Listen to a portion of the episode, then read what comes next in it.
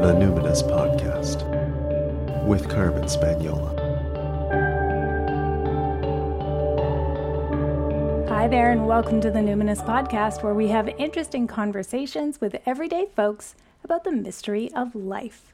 I'm your host, Carmen Spaniola, joining you from the lands of the Lekwungen speaking peoples, the Songhees and Esquimalt First Nations.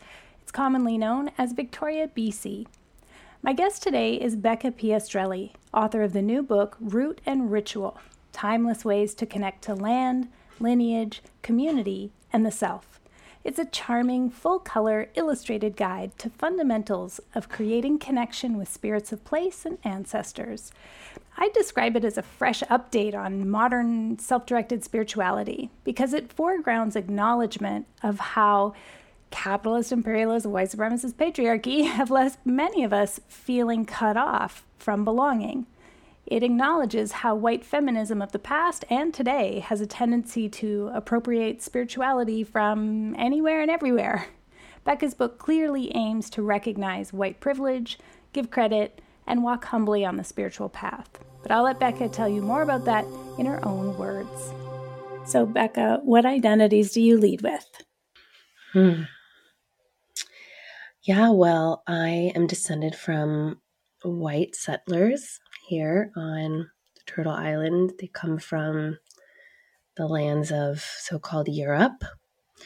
Uh, so I am indigenous to the lands of um, the British, Welsh, Scottish, French, German, and Eastern European origins, Celtic, Pict, Norse, Anglo Saxon people.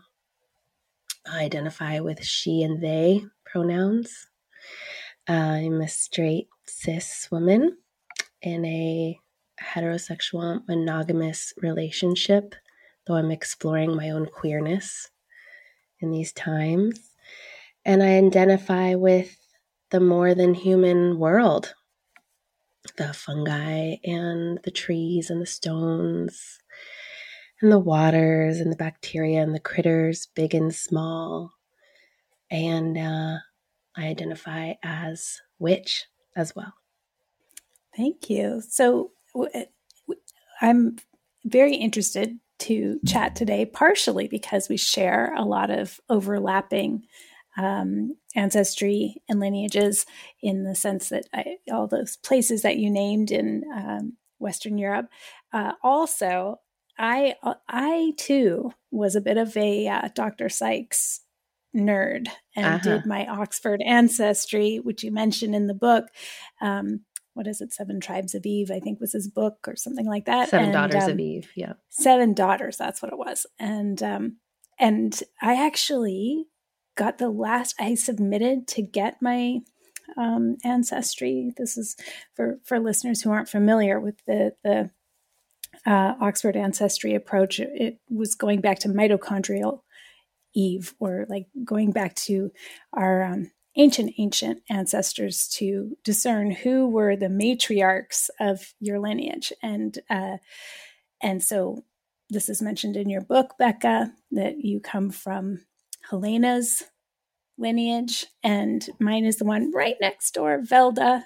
So mm. similar Western European, but with more sort of Spanish, um, etc. Uh, and I put my submission in, and uh, Dr. Sykes had just passed away. He had just died. This oh. was like, and they said, "But you're gonna, you're our last one." so they took a break. I don't know if they're still doing it. It's in your book, but they were like, "Yeah, we're we're putting this in," and then we're like pausing the program. Wow. I know. I know. So for folks who are interested in that that piece, it's like everybody should be following Oxford uh, Ancestry to see if they're still um, processing those uh, submissions. But um, I was very happy to have them say yes, the lab is still open, and then they went on hiatus. But um, anyway, so for several reasons, I thought, oh, this person, not only do we share lineages, but we've also found similar pathways to explore lineages because there's mm. only so many people who know about um, the Oxford ancestry approach. Anyway, let, so we're going, I went way back thousands of years there, but I'd like yeah. to go back to your own uh, childhood. Tell us a little bit about your own spiritual upbringing. When did you become aware of wanting to belong to something greater than just the human world? Hmm. Yeah, I share about this a little bit in the beginning of the land section of my book, um, where I come clean and say that I wasn't raised with a crinkly eyed grandmother who like showed me the ways of the land and how to read the rain clouds in the distance and how to can tomatoes or anything like that. No, I was a suburban child of the 90s uh, who, I mean, if I can like squint my eyes, I can remember a wonder and enamorment, enchantment with the living world. And that quickly got swallowed up by suburban modern life, Nickelodeon television, boxed mac and cheese, Taco Bell after church, which got me to go to church. Um, the mall, mall culture, yeah, like shopping, makeup, uh, beepers, then cell phones, then Facebook. You know, like that was that was the thing. And I had a family that, you know, our vacations were national parks and camping and I was just I hated it. I really hated it. I hated hiking. Um so my story happens in my mid 20s when I I just simply felt called. I had done all the things. It felt like I had done all the things and the stuff that were prescribed in one paradigm around quote success and there's this phrase climb to the top of the ladder and realize it was leaning against the wrong wall. Stephen Covey. Uh, Stephen Covey. yeah. So that happened, right? That happened. And um, honestly, it was like farmers markets all of a sudden felt cool. And then, you know, when you go in a grocery store and someone has really lovingly um, displayed the produce. Mm-hmm. Whereas if you go in maybe another grocery store where it just feels like kind of dead and unloved tomatoes and lemons. Mm-hmm. So I started just being really there was a grocery store, a local co-op where I lived in the city that I just like loved to hang out in the produce section. And so it was like little things like that, truly that little. Uh, my love of like historical period um, movies and mm-hmm. watching like the witchy herbal hedge witch type folk and being more interested in that and like what the set designer did for their little huts. Do you remember any in particular? What movies were inspiring that? I mean, the series Outlander, the first oh, yeah. season, totally first yeah. season, when Claire must get oil of lavender, and I yeah. was just like, "What? What? what do you do with that?" Um, yeah, yeah. There were little threads over time, just tiny little threads that wove themselves really for me to a point where I I basically I in my 20s it was like blog culture was a big thing and so I just started a blog called The Dabblist where I dabbled and made things and it just the whisper became a roar and mm-hmm. so all of a sudden I wanted to hike and camp and all of a sudden I wanted to just fall asleep under a tree. And it moved quickly. It snowballed in a way to me realizing and having just visions, both waking and sleeping visions of uh, folks gathered around a table, hearth lit, remembering how to birth babies and make healing soup and respect for elders. And all of a sudden, ancestral ways was the way. And mm-hmm. yeah, it completely shifted everything to focus on that. Very cool. So then what pressed you to write your book, Root and Ritual? Yeah, well, uh, I have to also come clean and say that at first I wanted to write a book and I'd asked myself why. See, you're coming out with a book too. So I feel I like, yeah, let's jam on this. Uh, I remember I was laying in bed with my partner and I said, I want to write a book. And he said, What about? And I said, I don't even know. I just want to write a book. And that began this whole like, why? is it just fame did i see it as like do i did i need to be seen in some way did i need to feel credible in some way was it for like my dad to see me different like all this deeper work of the why, I also have a lineage story on my maternal line of women who wanted to write books and never did. Mm. My grandmother, her whole life, talked about writing uh, and never could. And it very much frustrated my mom, who self published her own book on mm. word processing in 1981. Cool. Uh, yeah. So, and now my grandmother has passed, and um, I just feel like I was in a soul contract with her finishing that. Mm-hmm. So there's that side. Mm-hmm. And then there's the other side of like, I have had this existential ache of loneliness and unbelonging my entire life. And a feeling of severing of my indig- indigeneity, of being the cultureless white girl, and a feeling of being drawn to ancestral ways, and just all the turmoil and growth and healing in that. And I wanted to share that. And every time I did share it, whether it was on blog post or um, podcast, I would just get a lot of like, whoa, you too? Like this whole thing where I was excited about the lemons and really interested in what was in my tea bag.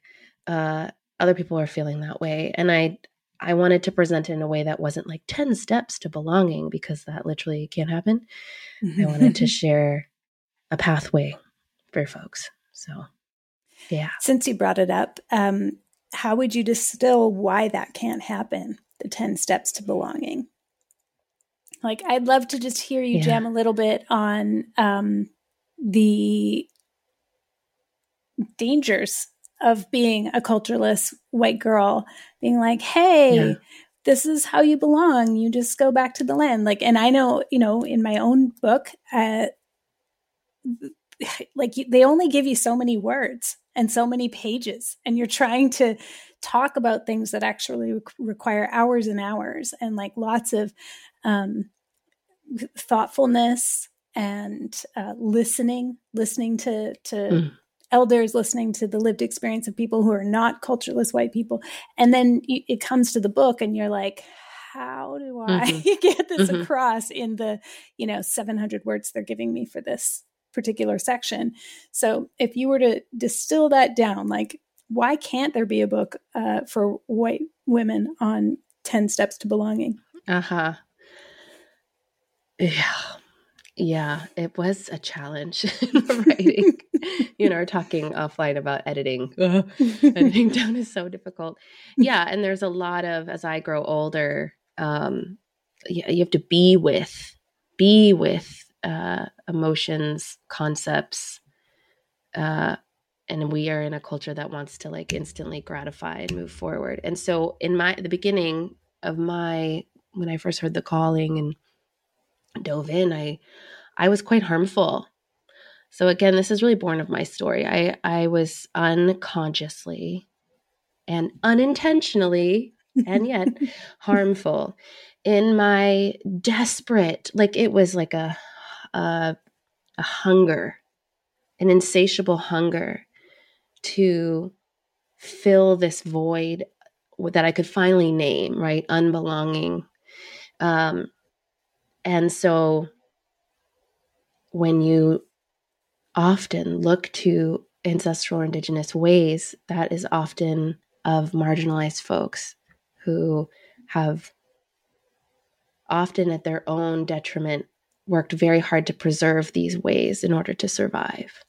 And many of our indigenous ways have barely, if not like have barely survived. And a lot of us are using gnosis to bring them back, you know? Mm-hmm. And um, can you define that for uh, listeners who aren't familiar with the term gnosis? Yeah, G N O S. Spell it. Yeah. yeah. Right. Attuning in a spiritual attunement um, to calling these ways back in through your body and through your soul, throwing going back in. So like sitting on the land and asking the land, like, what do you have to share with me? Or spirit, or whatever words, ancestors, whatever words it is, because it's not written, or there's mm-hmm. not oral tradition passed down because it's been, those people have been burned, or mm-hmm. those texts have been burned, or whatever it is, or there was never any written word or ability to read. And so mm-hmm. um, I like dot, to think dot, of dot. gnosis as like uh, knowledge you've earned on your own like that mm. it's it's it's knowledge that's come to you directly with no intermediary it's like you, you the plant told you the rock told you mm-hmm. your dream life told you that kind of thing and maybe that is parallel to or not exactly what you're pointing at but i think incorporates in that just for listeners who are like what is this gnosis thing? or like what are the gnostic practices? It's like yeah mm. it's like stuff that you have directly been in relationship with and has come to you uh, unmediated. Mm. yeah some people say i've received a download. Yeah. Right. That's a gnostic practice. Right. Yeah yeah yeah. Or in divination Sorry, I yeah. you. No thank you. Yeah. Um so where was I? Well, you so you were having these this awareness that mm-hmm. the practices that are, you know, quote unquote indigenous to say European heritage that that even we have um, very little to go on and so yes. there's it's a gnostic practice to to um, try to actually instead li- i think what you were saying was like to try to live the way your ancestors did which was in reciprocal relationship yes and so before i found that i hmm. looked to other indigenous practices ways of life that weren't directly related to my own and i i had no blessing from a teacher I was not in study, in a reciprocal study. That was not a committed apprenticeship. I was reading and doing, which I think is very much of my m- millennial culture, mm-hmm. um, particularly of of like on the internet spouting and things on learning them and spouting them quickly. Um, yeah, I had a teacher call me out and say like, "Hey, you haven't sat with this long enough to really," and like, what you haven't honored the lineage of this. And so that was really important for me to go through.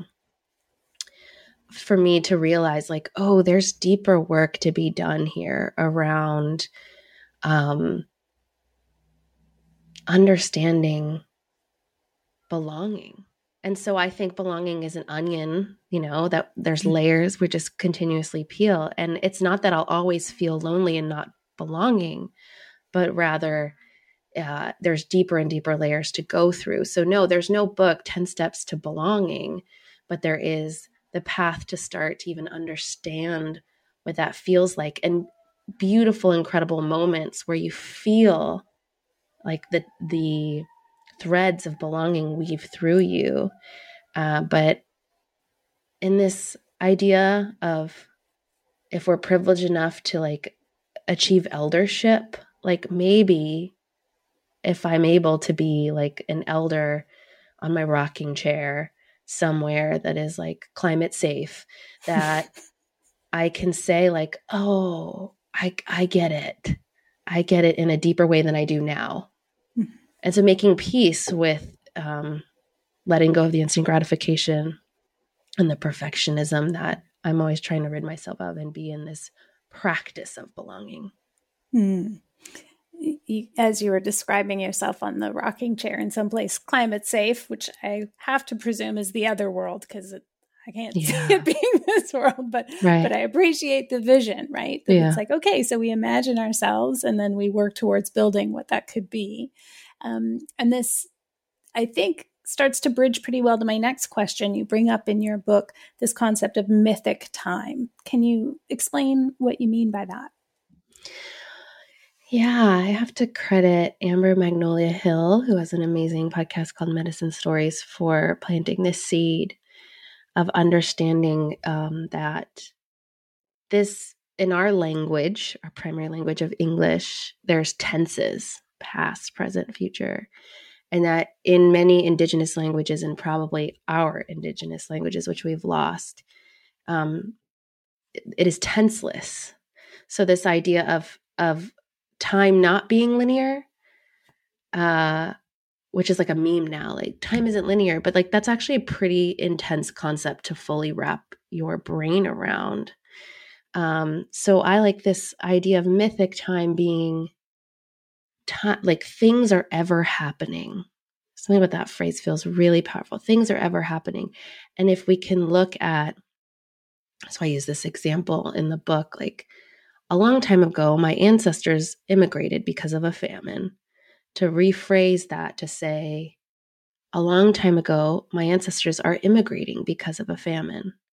There is a way that brings that as ever happening now. And what that can do is create a deeper connection to this this spiral of time, this way that we are all impacting each other.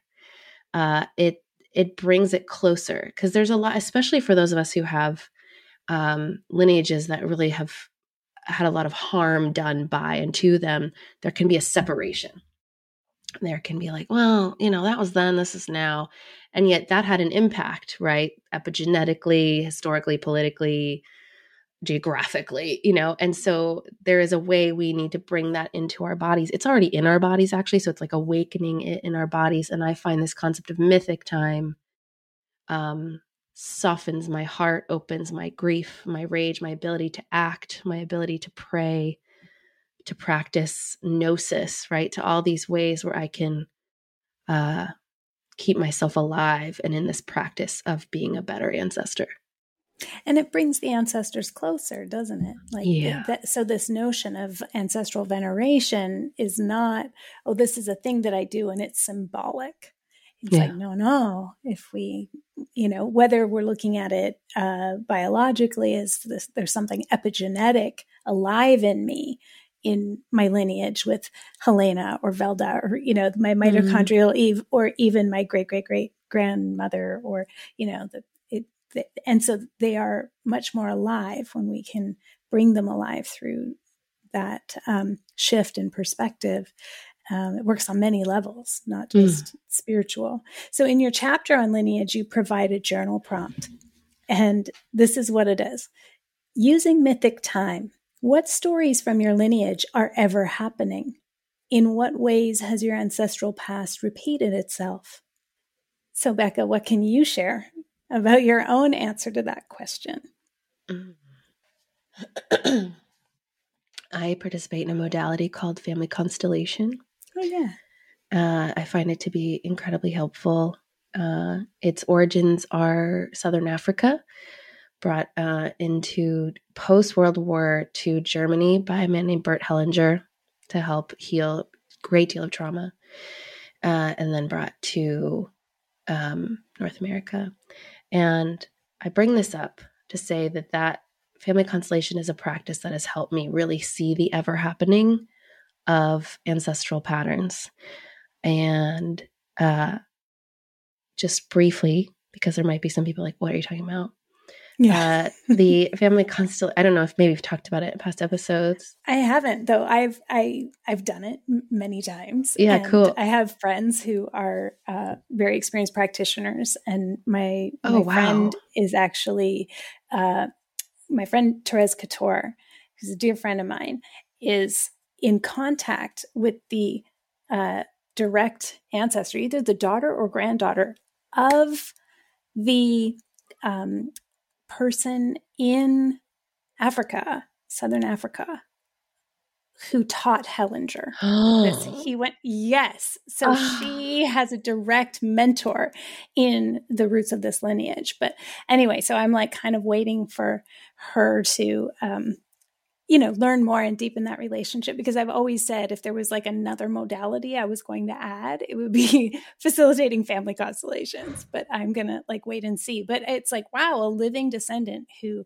remembers Hellinger coming to their community. Yeah. And, so, okay, please explain what it is. Right. So let's start with Hellinger coming to their community. Yeah. So, yeah. um, I've learned this through my teacher, um, grandmother Sarah McLean Bicknell out of Seattle. So, um, you know, there's some oral things here. So I'm hoping I'm right. Uh, is that in this community, uh, this tribe, uh, when there would be a conflict that came up between community members, the whole community would come and sit in a circle, and community members would be chosen to come in onto the field, which is a Hellinger term, um, the area in the circle, and embody an element of that conflict, and the community would not complete or disperse until there was resolution. So, in the practice that you and I have been a part of, there is a field. Wherever I am, it's usually a big rug or a big patch of grass. And there is a seeker, someone who comes to the facilitator with some sort of pattern, problem, um, grievance. And the facilitator brings on people, usually that not known to the seeker, to represent elements of their lineage. And it, they could represent a father, the person themselves, it could represent the country of Italy, it could represent sexual trauma. And it's a very somatic experience. So it's not so much about acting out, it's about feeling in your body and moving as different members or elements of the I'll just say problem, the experience are brought onto the field. And then there's something called healing sentences that happen where um, members of this lineage speak to each other. And it's a wild experience to be a seeker. I was a seeker three it's weeks ago. Wild. Oh wow. It's yeah, and it's it's a wild experience to be an observer holding the field. It's a wild experience to be chosen to be a representation yeah. of something in the field. You don't know a person and suddenly you know, you just, it, yes. it's hard to explain. And it, it sounds um, so far out there, but then when you're there and you're in it, it, the, the, the, it's so palpable. The ever happening is happening right before your eyes. Right it's before so your eyes. Mm-hmm. Yeah. I mean, just three weeks ago, we did. So, this is what I wanted to share is uh, I brought to the facilitator uh, a feeling of being unsafe around drunk men. I'm interested in wondering from like a ever happening perspective why I feel unsafe around drunk men and it prevents me from feeling deeper intimacy with men.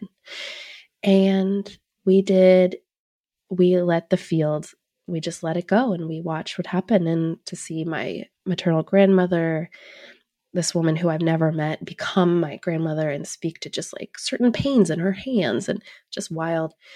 But um, what I realized is ever happening in my lineage from that particular constellation was women with really unstable and frazzled nervous systems hmm.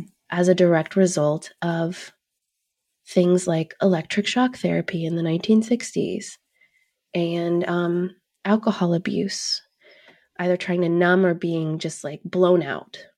And hmm. how I myself really do feel that. I feel real sensitivity and discomfort um, and so one thing that triggers that is drunk men, you know, but there wasn't, there's an element here of, of my mother feeling it, my grandmother feeling it, my great grandmother feeling it. Um, and other members of my family we've talked to who feel it. So that's something I can work with, right? What is ever happening is these women's nervous systems do not feel grounded, do not feel regulated. And that's something I'm working with. Mm-hmm. And how did you feel after the constellation? How how did how are you working with it since that awareness? Well, in the constellation, there was some giving back of trauma, and there was some working with the nervous system itself, speaking mm-hmm. to it, soothing it. Um, and so I have my own practice of when I feel that sort of now I feel like it's electric shock therapy that's helped me of like a lightning move through me as I I just I say it's not mine, I give it back up the line. It's not mine, mm. I give it back up the line. And that's a practice I have now. And I also I think the beauty of constellation work is to is to know that all of our I'm not just working on it on my own, mm. that we were all there on the field and that mm-hmm. the field is everywhere. And so um we're all holding hands. That's I mm. like that feeling. Mm. We're all mm. holding hands, working through this together mm. for as long as it takes. Mm-hmm. Mm-hmm. And in mythic time, sometimes it doesn't take any time at all. Other times, right. it's like little bits of this. These echoes will carry infinitely, but um, there's it can be a pretty miraculous space. Would you be willing to share some of the rituals you did to honor your rite of passage into motherhood. You offer many rituals in the book, and mm. um, you know, you I, you hadn't become a mother at the time of um, submission of the manuscript. It didn't sound like so. Um, what were some of the things you did for that? Mm. Yeah, I got pregnant and got the book deal in the same week, and then okay. they were due the same week. so wow. I did this very much with, uh, yeah, with my daughter at the same time. um, wouldn't recommend it, but did it anyways. Mm-hmm. Yeah, so I was a COVID pregnancy and really felt uh, because there was a real um, right discouragement of gathering, a real loss, real grief, rage, anger, at um, not getting the rite of passage I had been dreaming of for years. It took me quite a long time to have a baby, and uh, so I was thinking about ways I could do it on my own, and I I just like sent out a message to my beloved community and said, "How can we do this in a way that feels good and safe and of consent?" And um, because I need I need this, I need to be witnessed in this. I now know the term matrescence, right? But this very major life transition, identity shift, and so we did an outdoor mass, half the people on Zoom, half the people there. Um, mother blessing, where I I shared my fears around the birth and around motherhood, and I had friends speak it aloud as they sprinkled um, Celtic sea salt into a bowl of water, and then um, they dumped the water on me. I think to shock me because I was really crying, crying, hearing all these fears to try to shock me. Um, the same teacher, grandmother Sarah McLean Bicknell, was there leading it. She really wanted me to be in like a pattern change, to be ready. Mm. And then my mother was there holding a picture of my grandmother, the ones I'd been working with in Constellation, and she spoke aloud my birth story as I faced her and we held hands. And then um, I turned away, said goodbye to that mother daughter feeling and walked through a tunnel of roses that my friends held up, the birth canal of me, right? Aww. Yeah, it was like mm-hmm. so great. and because we all were like, we need ritual together. We really went all out, you know? Yeah. It had been months, right? Yeah. And then stepping into like a flower strewn circle of me and my child. Uh, and then having every member of my community come up and bless us in some way with hopes and desires for us. It was really, really powerful reading John Donahue, O'Donohue, just like great. yeah. yeah. um, and so that was really special and powerful. And I remember I shared it uh, out on social media, and there was a real resonance there. Mm-hmm. And then mm. since I've become a mother, which has been um, rocked my world in a major way of now embodying the identity shift that I was ritualizing before. I've had a lot of hair ritual practice mm-hmm. because the hair falling out is a very common thing, um, mm-hmm. which is I've learned actually just new hair growth so there's a lot of energy in moving a baby out of the body. And so a lot of cells die. At the same time, a lot of new cells um, are born. And so I was brushing my hair and just clumps of hair coming out. And mm. I refused to be horrified. I thought, what a beautiful opportunity to say goodbye to the, the cells of my old self. Mm. And so I've been burying my hair uh, in my garden, the land I live on. And then I had a friend, Aluna, say, Oh, you're burying your old self and giving it to the mycelium to create new life. Beautiful. And saying, and like they're the ancestors' bones of the land you lived on. And so that has felt really beautiful. So I did a one big one once, but I found that wasn't enough. So I frequently just pull the hair out of my brush and walk outside Mm. Say hi. Here mm. she is. Take good care. That's beautiful. And so then what will you do to ceremonially step into the fullness of your identity as uh, author as your book is out in the world? I don't know. I've been thinking.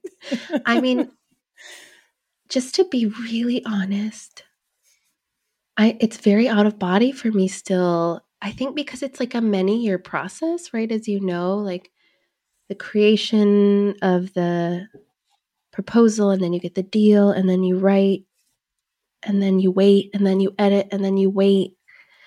And so it's been like three years. Mm-hmm. Uh, and I have changed so much in that process. It might be different if I didn't have like a massive life transition in the middle. Um, so, you know, I wanted to say like, I actually do want to like wear a turtleneck and glasses and put a sweater over my shoulders and like have a reading in front of a fire.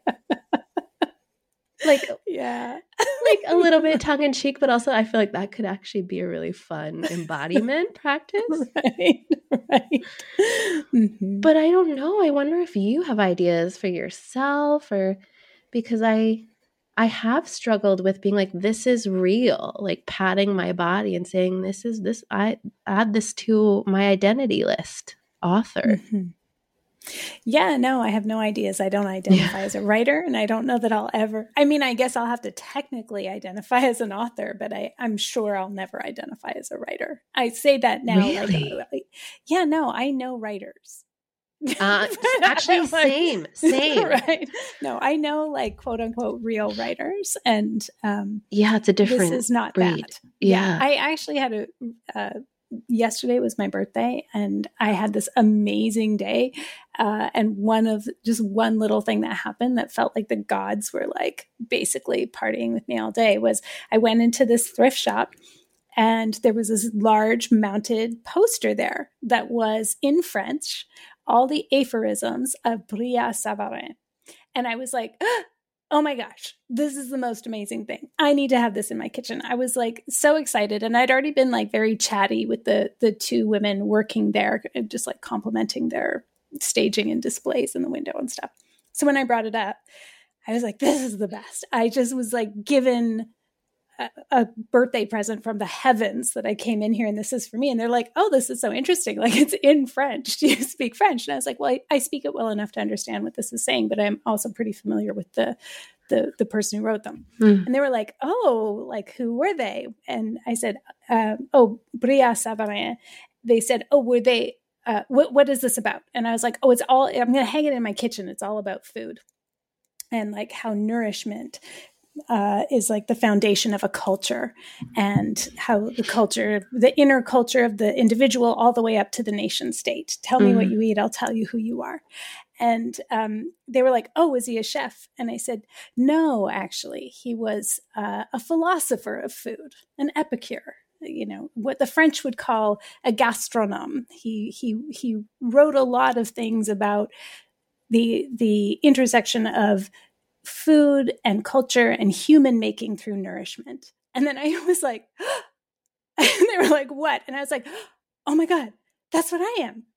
I'm a gastronome. oh my God. And then I like left the store googling am i using that term right and and i was and i was like that see i don't uh, identify as a chef either hmm. so the idea of like i've written a cookbook that's a sort of a spiritual treatise on animism, etc. I'm like, yeah, I, I, identify neither as a chef nor as a writer, and yet these things have technically occurred.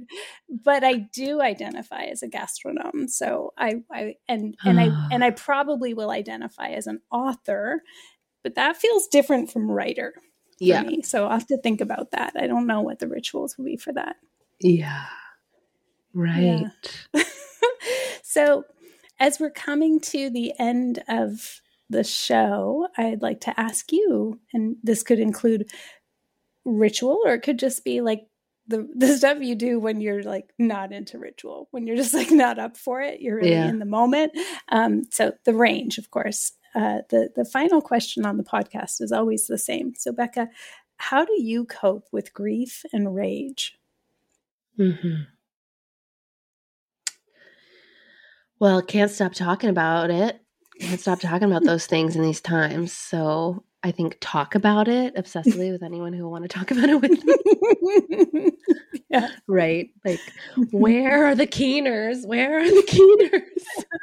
we right. need to wail collectively. Mm-hmm. Yeah. Mm-hmm. I mean, I eat. I mm-hmm. eat. Speaking of food as human making, I pick fights with my partner until I realize I need to go to bed.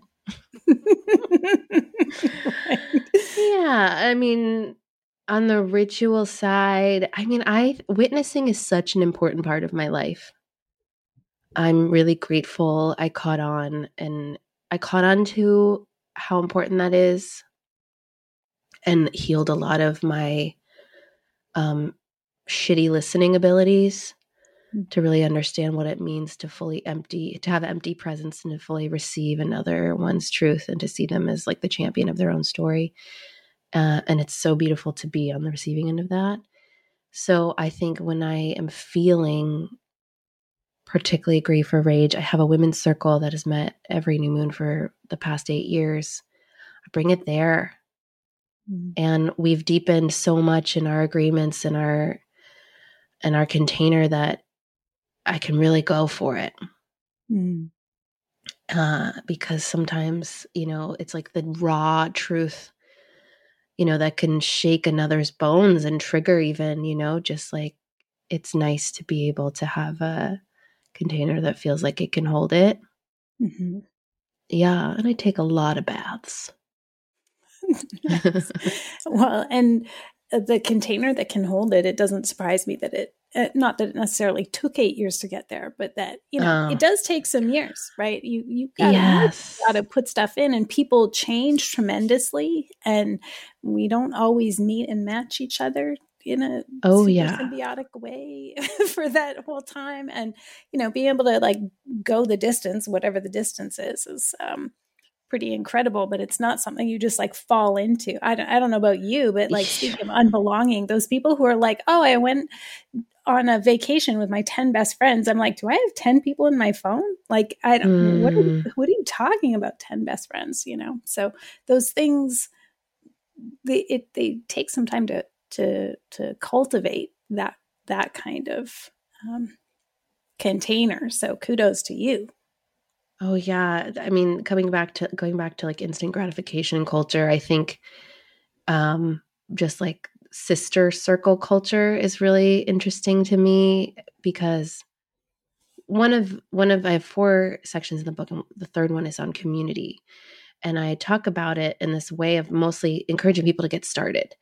And I think that that's level layer 1 and layer 2 is really talking about like it's really hard re- re- like relating healthily is actually requires digging deep and training you know and mm-hmm. therapy you know and not to be like you, we can't do it it's it should be accessible to all of us but this particular circle of women i mean there's at, le- at least once i'm or i should say all of us at least once have wanted to flee mm-hmm. you know, really flee. I mean, there have been hurts, there have been, there's been harm. I mean, we're so committed to repair. And there are times I've been so uncomfortable in it. Uh, but yeah, it takes digging deep to really stick it out, either in a circle or with one other person, mm-hmm. because there's just been a lot of unhealthy modeling, mm-hmm. particularly in our parents and our grandparents' generations, going back even further. So, uh, and I know you do a lot of this work too. It just takes intention and patience and devotion. Yeah, devotion for sure. Devotion for sure. Well, thank you for sharing everything you've shared on the show today. And thank you so much for making a start with your work of uh, bringing devotion into um, a conversation that's accessible for people and um, do you have any follow up plans? You had like the first book was like, I want to write a book I don't know what about. Yeah. do you have any other inclination like that? Yeah. Oh, yeah. Now I've, yeah, I need time uh, to recover and integrate, right? Because something that has really occurred to me over the last few years is just like the slow life is the way. Uh, but I think, yeah, major life transitions is what's got me mm. curious and open. Rites of passage, all of it, particularly in a time of upheaval and mm. collapse. I think there's a lot to do there, but I'm not going to rush it. good, good call. Well, thanks so much for being on the show today, Becca. It's been a joy getting to know you. Yeah, thank you. The book drops on Tuesday, November 16th. Ask your local independent bookseller to stock Root and Ritual by Becca Piastrelli so others can discover it. And then, please, leave a review on Amazon. Hey, I know we all mm, despise billionaires with a white hot passion. But authors really do need to get good traction with Amazon reviews because that signals to publishers, the people who paid them to write the book, that they should give them another contract to keep writing more books. I know, it sucks to be involved in any way in that soul sucking, civilization destroying megacorp. I get it. But thank you for supporting emerging authors and thank you for your positive reviews and well wishes. It's hugely appreciated by the little guys. Find this episode's show notes with links to Becca's website at numinouspodcast.com. Okay, listener shout out. Thank you, listeners in Pakistan. I've got my eye on you, you know. There were like one or two listeners in Pakistan for like years. And now there are five of you. Are you all friends? You should be friends. I want that to be the case. So, hey everyone, I wanted to say hello to my listeners in Pakistan in their indigenous language. Uh, and then I learned something very interesting. I already had a sense that probably an official language was uh, English because colonization. Um, but then I learned that there are two official languages, Urdu and English, but actually only 8% of the population speaks Urdu. Um, most Pakistanis speak it as a second language. Um, however, there are plans to abolish English as an official language, but when you go down through the list of how many indigenous languages there are in Pakistan, there's over 75, which, coming from Coast Salish territory, isn't so shocking in a way. Um, you know, the the Coast Salish refers to a language family that has at least two dozen distinct languages and dia- many, many more dialects just within itself. Um, so, uh, just where I live in what's called like Southwest Canada, Pacific Northwest uh, America, I, I, get having many, many languages. Um, but still, I was I was quite shocked to learn uh, how many languages there were in Pakistan. So I'm just going to say thanks, five of you. It's like super delightful to me to think of you over there listening. Love that. Okay, so this is like the last time I want to say this on the podcast, at least in this way. I just want to give you an update in case you've missed it, or if you're not on my newsletter, or if you're like new to my world. Um, I don't sell my courses and workshops as individual offerings. Not anymore, friends. I know some of you have come to certain workshops every year for like 10 years, but that's not how I'm doing it anymore. Not because I'm not running courses and workshops, I absolutely am. But during the pandemic, I saw that most people um, they just really were under resourced uh, with mental health supports and also financial means. So, in response, I've bundled all my offerings into one simple, accessible price, and it's less than half my hourly rate, and it's far less than you'd ever spend to have a live workshop with me. So that's how you can do my courses, my workshops, um, and all the upcoming stuff for Yuletide is by joining the Numinous Network. So, yes, this holiday season, I'll once again be doing my 12 days of Yuletide folk celebrations. It's formerly known as the Yuletide Stocking Stuffer. So it's 12 daily micro rituals and mini meditations that you can easily fit into your busy day. You can even do it as a family. It's super family friendly, and all the rituals are really simple. And you, you might not even think of it as a ritual, you think of it as like a micro ritual. It starts December 18th. We'll have a special live event, but it'll be recorded. It's under the full moon. It's all about filling your cup with soothing self care, dosing the field with spiritual connection and safeness. And then from solstice to New Year's Day, every day you'll be guided through some folk practices and self directed rituals to bring sacred intention and meaning. So you're creating holiday traditions of your own. So it's good to end the year well. I'd love to do it together. The only place to find it is at the Numinous Network. So just join for like a month or two and you can binge on all my offerings over the holidays, like Netflix, but with more co regulation.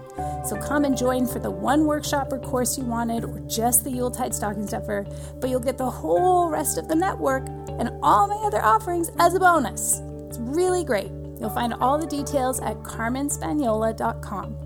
C A R M E N S P A G N O L A. Until next time, take care.